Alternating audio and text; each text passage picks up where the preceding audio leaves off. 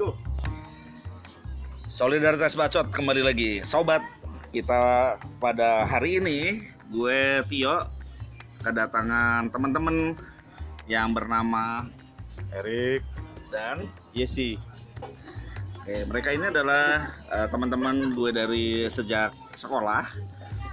Nah, mereka sudah ada di jalur hidupnya masing-masing, paling enggak untuk saat ini gitu ya.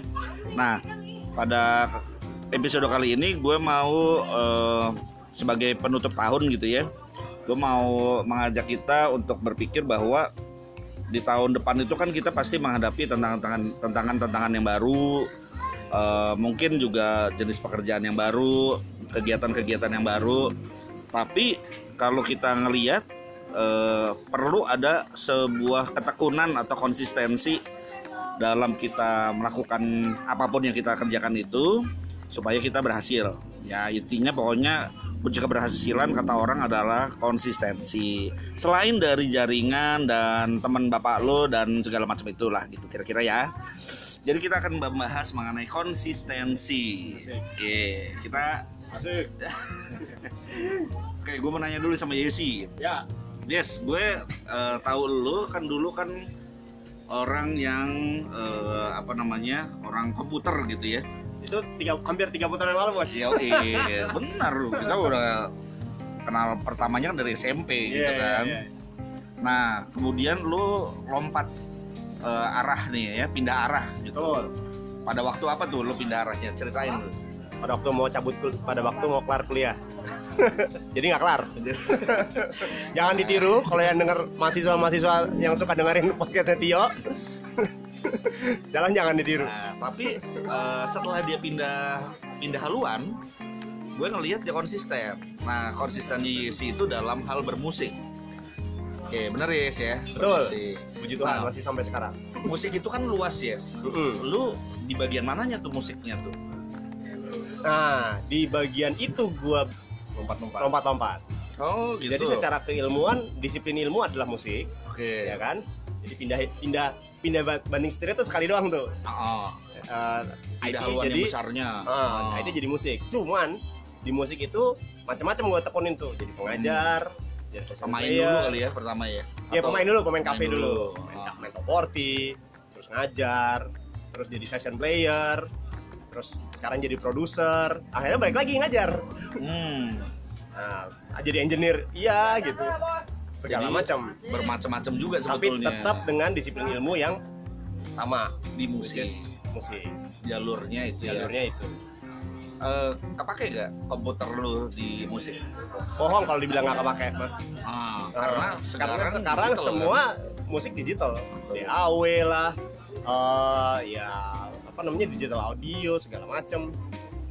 Software synthesizer, kan? autotune, autotune. autotune, which is not a crime by the way. ah, autotune is not a crime. Autotune is not a crime, it's Catat tool. ya, catat ya. Oke. Nah, lu merasa konsisten gak di situ? Oh iya iya, Hmm. karena menurut gua eh, value itu dibangun dari konsistensi. Oke. Value seseorang dibangun dari sebuah konsistensi. Oke. Ya. Maksudnya gimana? Jelasin lagi. Jadi gini, eh, kalau lu apa namanya membangun sebuah, jadi gini, musik musik itu eh, kualitas di musik itu kan dari reputasi, biasanya begitu, Ya. biasanya gitu. The, the music industry is full of reputation based ya. Hmm. Kalau lu salah salah langkah sedikit, lu bisa dibilang jangan pakai yang ini, yang enak Oh. gitu. Dan there's nothing you can do karena memang word of mouth-nya nyebarnya cepat. Karena lingkungannya kecil, Oke. lingkungannya kecil. Menurut lu. Tapi Iya, memang iya, orang memang. itu, aja. Memang orang itu itu Oh, aja. Oke. and that's why gue merasa butuh konsistensi membangun reputasi yang bagus supaya lu tetap bertahan Oke, ada nggak godaan supaya lu misalnya berpindah jalur misalnya? puji Tuhan nggak ada karena gue sadar tahu gue taunya itu cuman itu nggak ada lagi ilmu gue Oke, eh, berarti orang itu perlu sadar juga apa kekuatannya dia, apa kelemahannya dia gitu. setuju setuju Sel- supaya dia bisa konsisten. iya iya karena gue tahu ya kekuatan gue adalah gue bisa musik basically sebetulnya menurut gue I have a good ear gitu di 2020 ini. oh enggak sepanjang Oh. sepanjang karir gue Oh, good years berarti ya. Eh, good Oke. good years good years Oke. kuping gue lumayan lah maksudnya Hmm. dibanding permainan oh, gue good years. gitu. Kuping. good years Oh, oke. Gua keren dibanding permainan gue makanya gue bisa bisa tahu mana bagus mana enggak gitu bisa tahu mana yang bagus mana yang enggak makanya gue bisa jadi produser bisa jadi engineer gitu Hmm. terus basically menurut gue kuping gue lumayan lah dibanding permainan gue karena kalau permainan ya Allah yang jago banyak Di atas langit ada langit. yoi Dan di atas langit ada Jesus Molina. nah ada Jesus Molina di atas Jesus Molina ada Jacob Collier Wah. Mister apa? I I harm you. iya iya. Nah, kalau nggak tahu itu siapa, ya googling lah. Ya, atau di-googling. ya YouTubing lah YouTubing. nggak ada yang nawarin. Eh yes masuk MLM ini yes. Menjanjikan segala oh sering. Oh, sering. sering tapi yang kan- basically gue bukan pedagang sih kayaknya. Oh, jadi nggak. nggak gue melihat itu sangat riskan. Which is terus produknya juga ya gue nggak percaya percaya amat sama produknya gitu kan. Tapi kan orang ngasih tahu ini loh gue pakai Mercy loh gara-gara ini gitu. "Mhm, mana ya? Ya misalnya. Misalnya. Kan bukan gue. Iya. kalau gue kan setia dengan uh, Supra X. Iya, soalnya terakhir kali ada tuh MLM gue Ah. nggak bisa sebut namanya menawarkan gue produk IT nah Oke. kan salah ngomong sama gue kan bekas IT gitu ini bisa video call gini gini gini. Bisa nyelipin video. Apa bedanya sama YouTube? Mas YouTube gratis punya lo bayar. Nah, langsung kicep dan langsung diem. Iya. Ya. Nah, ini agen Discord nih weh. Nah, apalagi pandemi sekarang ya kan? Coba mana tuh produk lo Ah, nggak kedengeran bro nggak kedengeran kan? Kayaknya gue tahu yang mana itu. Iya. Gue juga tahu. Yang bisa yang bisa dikirim via email itu ya? Biasa kan gitu kan tiba-tiba temen lama ngapain langsung gue ya kan? Iya. bro gue ada bisnis bagus sih bro. Iya. Kayak kawan kita si satu itu ya. Dulu udah lama nggak ketemu tiba-tiba nawarin aku. tiba-tiba pengen ketemu ya kira apaan kan gitu. Tapi jangan-jangan dia konsisten di bidang itu. Iya, tahu. memang. Kalau kalau memang bidangnya dan instingnya dia ke situ, ya nggak punya nggak dipungkiri bisa aja sukses di situ gitu kan. sebagai enggak? Oh ya nggak tahu. oh, berarti dia juga eh, nyoba-nyoba gitu Iya. ya ya namanya usaha mah nggak apa-apa lah ya Usaha, nggak apa-apa. Nah, terus eh, menurut lu untuk konsisten di dunia musik itu susah nggak sih? Dengan misalnya nih, dengan adanya musik itu haram, udah gitu. Ini ya, maksudnya ini kan ada ada hambatan-hambatan iya, di iya, dunia iya. lu. Bagaimana lu? Iya kalau dibilang susah, susah. Kalau dibilang susah konsisten susah karena memang stigma kita dari zaman zaman dulu ada musik itu bukan sesuatu yang bisa menjanjikan secara finansial. itu dari dulu stigma itu dari dulu selalu ada bahkan dari pertama gue mulai tapi ya memang harus dijalani aja gitu memang tidak jadi quote unquote milioner gitu ya Hmm. Dan Tapi- bukan porsinya semua orang dan mem- iya pada akhirnya gue menyadari bahwa semua industri Hmm. akan ada milionernya akan ada kelas menengahnya Hmm. akan ada yang di bawah-bawah semua industri Benar sih. industri musik termasuk jadi ya sudah gitu kan Hmm. biarin aja karena kalau memang kemampuan lu di situ Kalau memang, di- memang bakat lu di situ dan iya keinginan lu Ah, iya Bagaimana hubungannya passion lu sama eh, konsistensi itu? Membantu gak kira-kira? Oh iya, meskipun kadang-kadang kalah sama ka- suka kalah sama keadaan. Maksudnya gimana? Misalnya, misalnya gue main jelek gitu ya. Ah. Itu kan ada momen, nih gue mampu gak sih sebetulnya main? Oh, lu meragukan diri sendiri. iya, iya. A- Ada, ada tuh ada namanya tuh sekarang, impostor syndrome.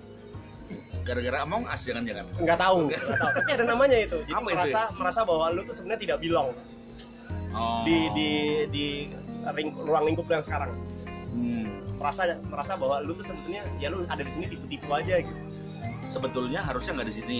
Iya, menurut itu kan tapi kan perasaan hanya perasaan. Imposter syndrome. Makanya namanya impostor syndrome. Merasa bahwa lu tuh ada di situ, ya lu tukang tipu aja lu gitu. Itu namanya ini karena lu nipu orang gitu. Hmm. atau lu menipu diri lu sendiri Atau gitu. iya. Ya itu ada, itu terjadi lu baru tahu kan? Nah, gue langsung merefleksikan pada diri gue sendiri. Terus selama ini berarti imposter Selama ini gue imposter. Gue ditendang keluar dari apa pesawat luar angkasa kan kalau di Among Us. Di vote out. gue tahu.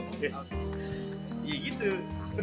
Nah terus eh, kalau lu ada gak sih tujuan kan tadi kita ngomongin di awal eh, konsistensi itu adalah kunci sukses nih betul Eh, premisnya begitu ya. Hmm. Lalu dari eh, penilaian kesuksesan lu whatever it is, Mhm. lu sudah sampai sejauh mana gitu? Apa sih eh, kesuksesan itu menurut lu apa oh di dunia lu sekarang ini? Iya, kesuksesan itu eh, kalau menurut gua adalah membangun sebuah legacy, Hmm, apa itu legacy seperti apa? membuat karya yang eh, diingat orang, Yang bisa puluhan tahun.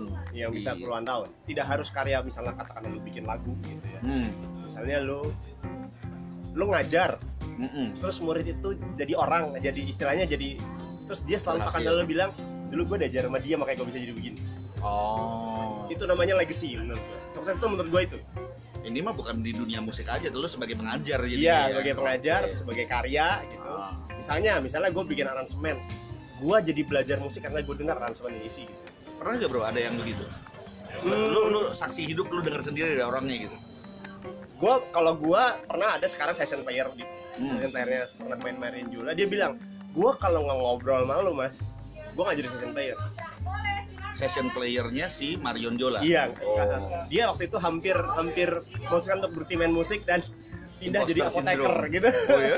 iya meneruskan keilmuan dia gue bilang ya lu kalau merasa mampu dijalanin aja Ah. nah, dia cukup gila untuk jalan gitu dan jadi gitu Nah, untuk ukuran kesuksesan itu kira-kira lu sudah mencapai atau berapa persen atau masih ada lagi yang mau di Oh, gua nggak pernah bilang sukses itu adalah when you get there. Itu Hmm. sukses itu is a never ending journey kalau gua. Oke. Sukses itu kalau udah mati baru. Nah, iya. Sukses. Betul. Tapi kalau pelukis sesudah mati baru sukses. Pokoknya Karena baru mahal harganya. Iya. Berarti kan kerjaannya dia saat itu udah pas sukses itu udah sukses. Iya. Yes. Tinggal Beethoven tinggal juga kan Beethoven juga diakui setelah dia mati. Semasa hidup kere. Iya. Mozart matinya Iya. kere. Masa kere. Tapi mana ada yang bilang dia kurang jago apa gitu ya. Iya. Yang penting membangun legacy. Oke, membangun legacy itu penting buat Yesi. Oke, sekarang kita ke Erik. Gimana, Rick? Lo eh, sebagai apa sekarang deh? Lo ceritain. Nah, daripada gua. Nah, gue orang paling tidak konsisten sedunia kayaknya gitu. Oh, oke. Ceritain dulu gimana tuh nggak konsisten? Iya, gue kuliahnya apa? Elektro. Ah, Nggak lulus gara-gara apa? Main band mulu. hmm. Terus artinya harusnya pindah ke jalur musik dong ya? dulu musiknya gendong. Terus ya itu imposter syndrome kan ya. Tidak merasa bilang di situ dan emang gue kayaknya menyadari gue bakat gue nggak di situ. Oke. Udah gue berhenti. Waktu itu ditawarin eh, bantuin gue apa ngedesain grafis gini gini gini. Ya udah daripada nganggur nggak kuliah nggak ngeband kerjakan itu. Hobi nggak lo desain grafis? Atau bisa? Bisa atau seneng atau gimana? Ya untuk Dua-duanya. gue seni suka sih apa pun ya. Hmm. Nah ini Apalagi kalau dapat duit dari situ ya, dikit. kalau dapat duit malah gue agak ini loh sebenarnya sih. kalau untuk seni ya Hmm. agak ya dapat syukur nggak ya nggak apa-apa gitu. Oh. Jadi saya kira Karena sebenarnya gue juga begitu. Oh. itu apa tipikal seniman atau gimana? Ya Ya, mungkin. mungkin Bisa jadi. bisa Ya. jadi. Nah dari situ kan gue desain grafis. Hmm. Terus gue lihat kok trendingnya nih ya desain grafis orangnya makin banyak. Kalau gue nggak ubah atau gue nggak mempunyai sesuatu yang beda, Hmm. gue nggak bisa cari duit di situ. Oke. Belajarlah gue terima. Oh itu sebagai nambah tabungan ilmu lo gitu ya Iya. kira-kira. Oke. Belajar gue 3D ngeles. Dari situ gue dapet job kantoran. Hmm. Kantor gue? Di perusahaan kosmetik. kosmetik. Ah. Kerjanya sih ya, ya 3D aja gitu kan. Desain grafisnya berkurang gitu. Tapi sebagai orang kayak anak elektro, mahasiswa elektro, belajar 3D di kampus. Enggak, Oh enggak ya? enggak. Kalau arsitek mungkin dapat Gue ya. elektro cuma tahu sampai sekarang listrik tuh nyetrum udah gitu aja. Yang mana eh, Standar. nenek-nenek sambil koprol juga tahu ya. Ya minimal gue tahu lah kalau misalnya masang-masang listrik instalasi rumah ya mesti ngerti lah gitu. Butuhnya apa aja gitu. Hmm. percuma kan ya kalau nanya aneh-aneh ya boh gitu kan nah, terus dari 3D gue kebetulan dapet channel gue kerja kantoran 12 tahun Hmm. Di kosmetik gitu ya. ya dari dari single sampai punya istri sampai akhirnya cerai itu itu satu chapter sendiri itu Waduh. chapter Yang mana lu uh, merasa ya gitu-gitu aja Ah, flat apa ya dibilang up and down atau flat? flat Oh. Hmm. flat karena ya hidup gue udah jelas senin sampai jumat kerja Hmm. duit ya awal bulan punya duit tengah bulan ya tinggal dikit gitu kan itu mas standar semua juga begitu ya, iya kan gitu ya namanya orang kantoran kan gitu. Ah, akhir bulan ngemis-ngemis karena gitu. Oke. weekend ya di rumah aja kecapean ngurusin istri ngurusin rumah udah gitu aja tuh 12 tahun nah 2017 Oke. nah, chapter baru tuh des ya kan Apa yang terjadi 2017? Kan? 2017 gua pisah sama istri gua Hmm. di tahun yang sama gua keluar juga dari kerjaan gua Hmm. dengan karena sesuatu hal terus ya hidup gua udah kayak ini ngisi bensin di Pertamina kan Hmm. mulai dari nol ya pak. Nah, mulai dari nol chapter baru. Chapter baru gua nggak punya duit nggak punya kerjaan luntang lantung duit duit jam sostek gua habis habisin ya buat Akhirnya. hidup ya maksudnya. Ya. buat Ya, hidup dan buat mencari job baru gitu. Belajar lah. Kalau gue suka motret gue belajar motret. Untungnya pas lagi kerja gue belajar motret. Akhirnya gue punya kamera sendiri. Kerja jalan-jalan cari tukang apa jadi tukang foto ya. Kadang ada kerjaan kadang enggak gitu kan. Dan gue juga kalau suruh bikin bisnis dari awal untuk motret saingan gue udah terlalu banyak gitu kan Karena 2017. 2017 videografi udah mulai naik Naik. Kalau 2002 mungkin masih itu ya. Awal-awal digital kamera maksudnya Iya, 2002 iya, ya. iya. gue udah terlambat banget gitu kan untuk untuk ikut-ikut nyari-nyari kerjaan foto ya ya susah akhirnya ya gue gue motret yang gue mau gitu Tapi orang eh, job motret itu bukan sikut-sikutan ha banding-bandingan harga. Enggak juga. Enggak juga ya? Relasi. Oh, relasi. Ya. Relasi. Relasi salah satu kunci sukses. Ya klien gue ya relasi gue juga ya yang percaya sama gue dan gue bisa membuktikan kepercayaannya dipakai terus. Ya. nah itu konsistennya di situ dipakai terus. Hmm. Nah, terus tapi ya butuh duit kan tiap tiap hari butuh duit kan. Ya nggak bisa gitu juga. Nah udah. Kebetulan ditawarin sama om gue eh bantuin yayasan di Nias. Jadi petani. Udah coba coba bantu elektro. Re- recap recap elektro. Elektro. Musik desain. Desain. Nah. Kerja kantoran. Ya habis kerja kantoran jadi petani gitu kan tadinya di perusahaan kosmetik bos yang wangi-wangi ya. Iya. Langsung ke Nias jadi petani. jadi petani. Dan lu enjoy lagi di sana ya coy iya itu lo gue kaget gue gua kalau internet sana kenceng gua sih mau tuh di sana. Nggak ada bro makanya makanya gua ke sana. Awal-awal gue pertama ke sana itu 3G itu gue mesti berdiri di pinggir jalan. Dan untuk dapetin 3G doang? 3G doang kalau gue mau 4G nih misalnya nonton YouTube apa apa gue mesti download gue pergi ke pasar dulu Hmm. di situ gue download nah gue balik di rumah gue tonton kayak begitu susahnya gitu nikmat tuh Nikmatnya, gitu. tapi gue enjoy dan di situ gue eh, hidup ternyata nggak cuman kerja kantoran doang nggak Ya. monoton gitu doang Hmm. gue nggak nggak harus bangun pagi tiap hari Gak, ya petani ya lu bangun pagi lah ya gitu. Hmm. maksud gue bangun pagi lu nggak dikejar-kejar gue mesti ke sini gue mesti ke sini beda lah sama hidup lu nggak mesti absen lah gitu ya. Nah, pokoknya life run slowly lah ya di sini iya runs very slowly. Duit yang ya seadanya jauh banget dari gaji gua sebelumnya gitu. Kan. Hmm. tapi ya ya malah nabung gitu kan. Oh. ya malah punya duit karena ya di sana nggak ada mall nggak ada apa-apa ya. Kan nggak bisa belanja. Di sana juga duit lu buat apa gitu. Buat beli tiket pulang? Iya buat itu belanjanya di Jakarta terus ya ya habis juga. Jadi Jakarta tuh sebenarnya emang paling enak cuma buat liburan. Eh, kerja lu mendingan di luar kota deh udah bener deh. Udah paling Jadi buat sobat-sobat yang di luar kota, di luar Jakarta dan sekitarnya Pulau Jawa loh. Bersyukurlah bersyukurlah bener. Yang kena macet ya. enggak enggak. Tapi kalau lu punya duit banyak lu ke Jakarta ya. Lu duit lu nggak berseri lu tinggal aja di Jakarta enak duit lu masih mikir-mikir kamu mendang mending mendingan di luar kota atau kalau kerja lu mengharuskan lu ada di Jakarta ya mau nggak mau.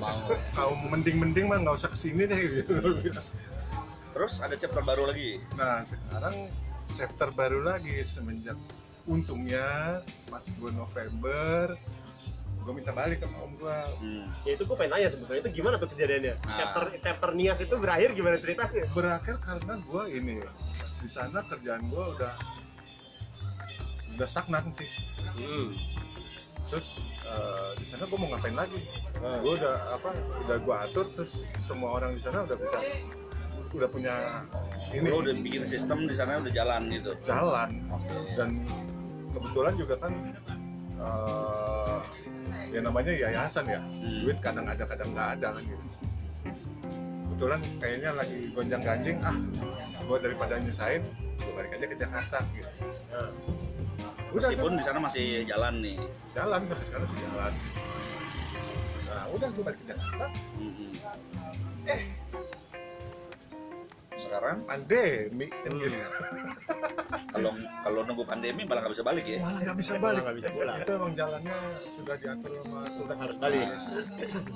Terus dengan segala kesusahan dan kesenangan di sana terpaksa mesti gue tinggalin gitu Hmm. walaupun gue ya sampai sekarang masih kadang kontak sama orang sana gitu Hmm. Nah, gue di sini gue chapter baru lagi nah chapter baru ini dari susah banget Oke. November gue udah nggak punya duit lah, gitu kan Mulai dari nol lagi ya, Mas. dari minus coy Mulai dari minus ya. Nol.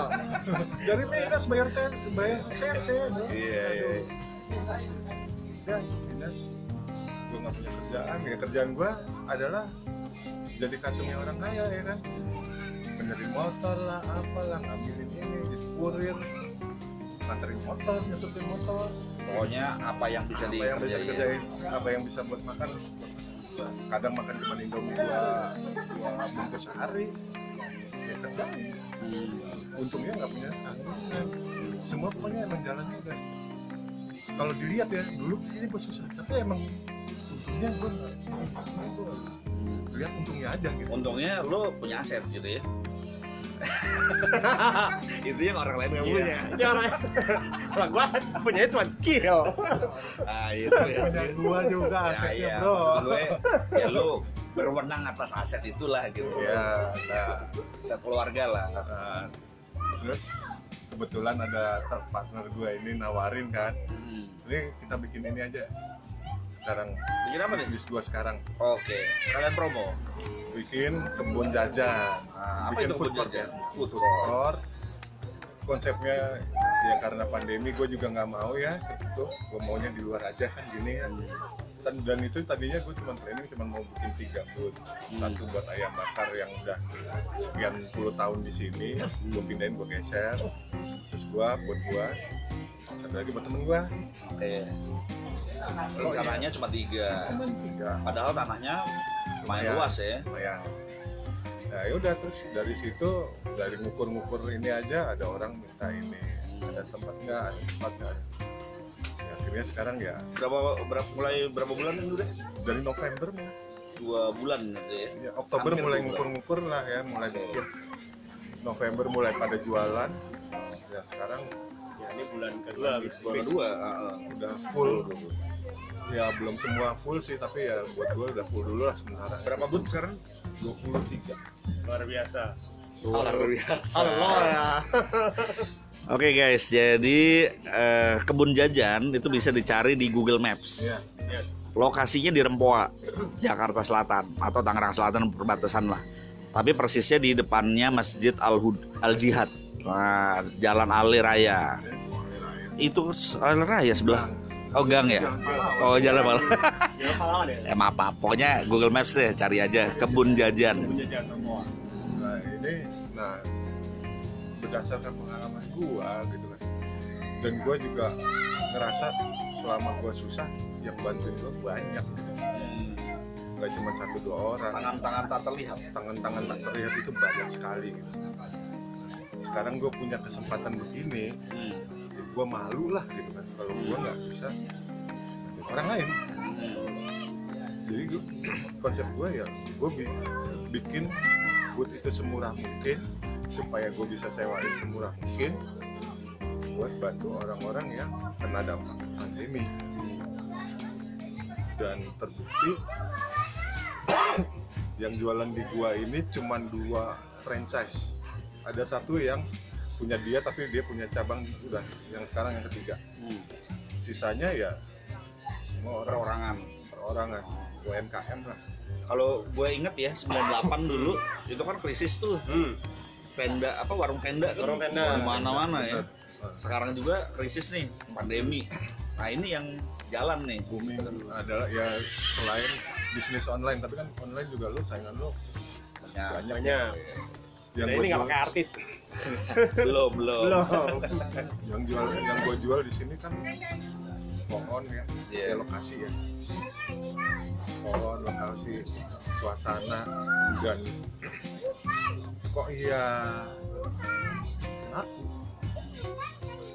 Jadi kalau sobat denger ya di latar belakang itu ada suara-suara anak kecil dan gue memang perhatikan dari awal gue pertama kali ke sini emang banyak anak-anak eh, keluarga-keluarga yang bawa anak gitu loh karena memang ah, nyaman asik gitu loh anak bisa lari-lari bisa dengan dengan aman ya dengan nggak aman ada orang yang ganggu apa takut anak lu segala. kenapa-napa Ya. nggak nggak bakal ketabrak mobil juga gitu kan dan ada ada promo asik gimana Ha? Promo mah banyak. Oh promo banyak. Salah satu aja yang yang bakso aja yang bakso. Bakso itu kita lagi bikin challenge. Kalau lu bisa ngabisin 5 mangkok dalam waktu 15 menit masih bayar. Gimana ya sih siap? Enggak. lima mangkok bos. Habis Lima makan atau 10 mangkok. Ta- tapi waktunya 30 menit. Nggak usah bayar. nggak usah bayar. Padahal kalau bayar per mangkoknya 15 ribu. 15 ribu. Jadi kalau nggak berhasil 5 Maka mangkok aja 75 ribu kan. Ya tapi kalau nggak habis juga kan sisanya bisa dibawa pulang gitu bisa kan. bisa. Tuh. betul. Jadi sebenarnya nggak rugi-rugi amat. nggak rugi. Ya kalau berhasil ya kalau berhasil ya oke gitu kan Banyak Terus- terus apa yang terakhir apa Eh, ayam bakar eh apa sih lo bilang mimin akan kasihin apa? Ayam bakar. Nasi goreng oh itu oh kan nasi goreng. kan ini doang. Gua kan apa manage IG-nya juga ya.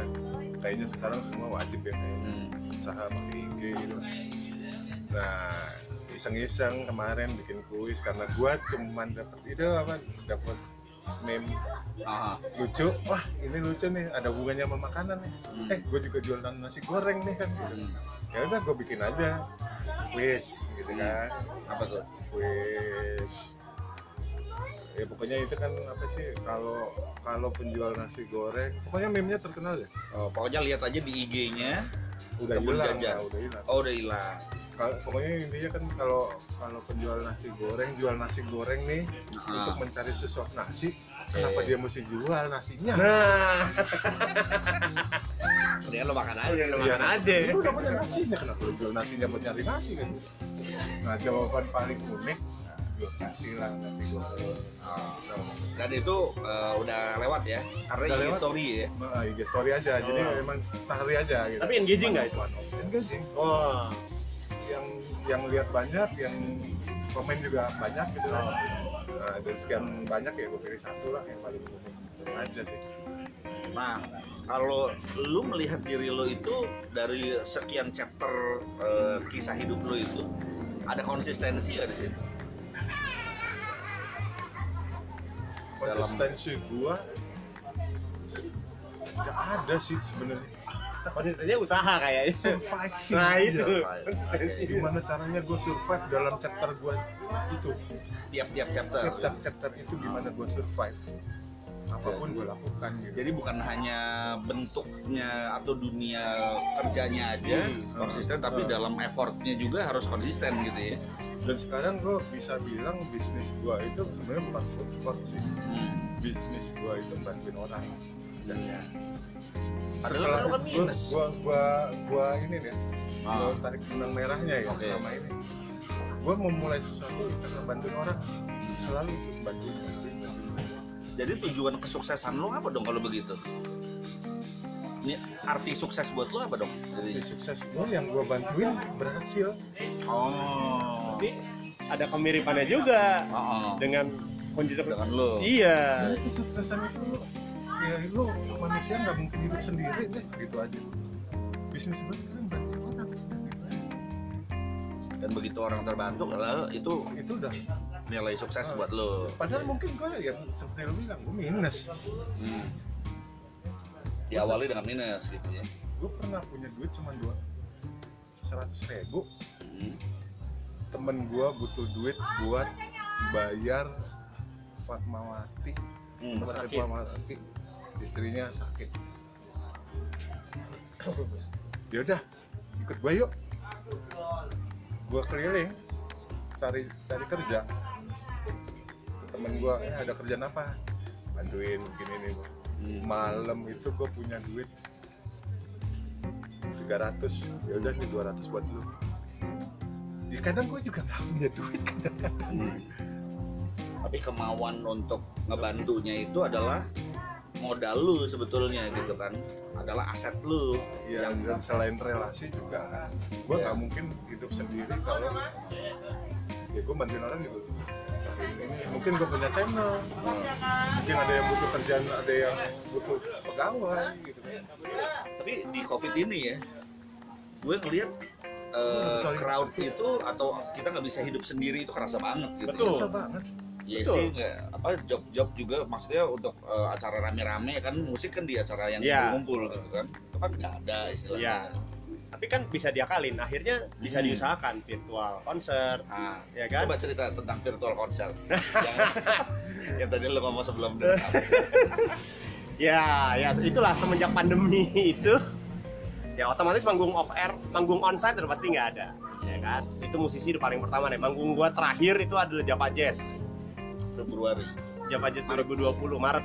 awal, awal ya. Nah, minggunya gua manggung, Seninnya pengumuman. masih mending lo Maret gue terakhir motret Februari coy Maret tuh ada job batal Iya. semua Nah, awal ya. Tadinya pikirnya ah mundur bentar paling gitu ya. Enggak ini hilang. Iya, hilang, hilang. Ya udah, akhirnya akhirnya eh, Pak bos gue Oh. gitu, Pak bos gue eh, mencari cara dengan tim tim produksinya dia. Ini dapat nih kita kita bikin virtualan. Jadi itu pertama kali konser virtual adalah sama Tulus Hmm. gitu. Konser Tulus eh, di loket.com apa lupa gue loket atau tiket.com gue lupa. Yaudah. Website lah yang bikin. Iya website yang bikin kerjasama lah. Rekaman tiga lagu, eh sorry tujuh lagu, terus eh rekam ya audio video terpisah gitu. Gitu gitu tayang kita seneng banget, wih gila bisa loh, ternyata Iya. bisa nih begini terus. Ada lagi, datang lagi, ada lagi, semakin banyak lagu dan semakin mepet deadline-nya. Artinya kalau misalnya lu eh, punya hambatan nih, punya masalah nih, terus lu bisa mengubah sehingga masalah itu jadi nggak bisa dilewatin lah, bisa dilewatin.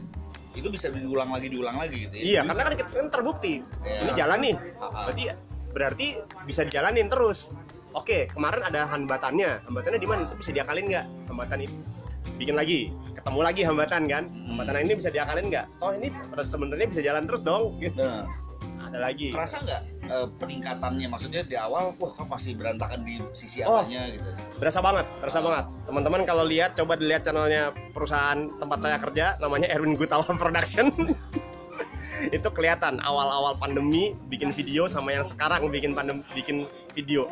Udah beda tuh ya. jauh banget. Ah, jauh banget kolektif aja yang udah online nya dari kapan tahu begitu pandemi bikin taping dari awal sampai sekarang bedanya jauh kualitasnya beda aja jauh. Berarti memang kita perlu apa namanya ya? eh, Rekam. balik ke rekaman eh ke apa masa-masa di awal Hmm, kita ngelihat, Betul. kita bandingkan betul dan kita mensyukuri betul progresnya Betul. itu gitu ya. karena kalau kita ngelihat sama yang jauh Oh. itu kan kena imposter syndrome itu. Hmm, supaya nggak kena gue udah baru dapat kuncinya beberapa minggu terakhir ini. Yes. lo lihat sama diri lo kemarin. Jangan bandingin sama yang akan datang. jangan ini sama yang akan datang. Oke. lo lihat bahwa kemarin lo nggak bisa sekarang lo bisa. Oke. oh iya berarti memang lu bisa nih sebetulnya. Lu punya value. Dan besok ih, lebih bagus lagi. Oh, eh, besok siapa tahu lebih bagus lagi. Gak usah lu bandingin lu sama Jordan Rudess gitu misalnya Iya. gitu. Kenal lo impostor syndrome oke jadi ya kayak gue dulu ya Mr. Big online Oh. udah udah udah udah nah berhenti gue main bass Tinder Minder sama cuy Billy Sihan. kan cuy Oke, berarti kita bandinginnya lawan terbesar kita berarti adalah masa Diri diri sendiri. sendiri memang ya. Anjing. Dalam banget. Bener lawan diri gue sendiri dulu mana mau gue kan kotor-kotoran di tanah gitu. Nah eh ngebajak sawah. Iya. Nyemplung cuy. Oh dinikmati juga pada akhirnya kan? Ternyata ada ada serunya. Eh, awal-awal gue juga pandemi itu swag harus ngajar online kan? Iya. pasti mengalami kalau dosen-dosen Iya. guru-guru pasti mengalami ngajar online. Ini gimana caranya? Gitu kan? Dijalanin aja. Jalanin musik. aja iya. Kalau ngajar matematika masih bisa. Masih bisa. Musik men. kalau musik mau lihat kaki coba tolong kameranya digeser gitu kan lagi main tiba-tiba audionya putus-putus aduh ini gimana nilainya gitu kan tapi terus ada aja lah cara ngakalinnya dan malah kesempatan malah terbuka lebar murid gue paling jauh Abu Dhabi Gila. worldwide Iya, worldwide. Sebelumnya ya Jakarta. Sebelumnya ya Jakarta Senopati dan sekitarnya. Jakarta juga jangan yang jauh-jauh gitu kan Iya. sekarang, Bos. sekarang beda tiga jam bos, Abu Dhabi. Iya, tiga jam. Iya. Jadi eh, oke, jadi gua ngelihatnya sih konsistensinya selain di bidang bidang atau di dunianya itu kalau lu di bidang musik eh, bisa juga dalam usahanya, dalam Ya. effortnya, bahkan masalah-masalah bisa jadi eh, peluang gitu ya. Bagaimana kita nyikapi masalah itu? ya kayak gojek eh gojek apa namanya yang buat pesen tiket online Tiket telepon, Tiket.com. bukan Traveloka. Traveloka kan juga Traveloka. kan karena dari masalah Iya. Makanya dia bikin dia Traveloka bikin itu. Traveloka itu kan karena dia pas balik ke Jakarta dia mau balik ke mana itu dia nggak aduh gua mesen tiket ribet amat gua mesti pesen ini dulu ke sini akhirnya dibikin Eh bisa. eh bisa Bisa. eh sukses gitu kan sebenarnya semua Semua berawal dari masalah memang. harus ada masalah dulu kalau enggak kita nggak berkembang manusia selalu begitu gitu perkembangan di ilmu kedokteran itu karena ada masalah Yes. Kalau enggak santai aja. ya. kalau nggak ada perang dunia kedua kita nggak kenal nuklir Hmm. kita nggak kenal ilmu kedokteran yang lebih canggih Terus 2021 bagaimana? Masa kita mengharapkan masalah? Ya kalau masalah pasti ada lah ya. wajib itu pasti ada masalah ya mudah-mudahan nggak seberat itu gitu kan tapi ya, Jadi kita jangan berpikir oh, jangan berdoa oh supaya tidak ada masalah di 2021 gitu. Jangan juga ya. Jangan juga. tapi mendingan kita berdoa gimana apa tolong kuatin supaya kita bisa menghadapi masalah itu sih Mantap. Nah, setuju. masalah pasti ada kalau nggak manusia itu nggak berkembang Betul. Kecuali kalau lo ngadepin masalah terus lo berhenti. Iya, nah di situ baru lo dipertanyakan lo sebetulnya mau nggak sih maju? Masih mau konsisten ngejar sukses Iya. whatever uh, arti sukses buat lo gitu kan. minimal survival mode Iya, iya, iya. Nah, tapi Intinya bener sih. kan whatever doesn't kill you masih stronger. Pertanyaannya lo mati duluan apa enggak? survival mode nya itu harus Oh. konsisten Oke lah. Sobat jangan mati duluan ya supaya kita bisa survive Yes. dan kita bisa revive Iya. untuk mencapai eh, kesuksesan yang kita definisikan sendiri. Jadi sukses itu nggak usah ngelihat Bill Gates punya duit berapa, tapi bagaimana kita melewati eh, masalah-masalah kita dan juga kita bisa bertahan dan juga berkembang bahkan. Oke guys, thank you ya, Thank you teman-teman. thank you juga teman-teman dengerin sobat. Oh iya sobat. Yo, oke sobat solidaritas bacot di sini. Oke, eh, oke kita udahan dulu ya. Sampai tahun depan.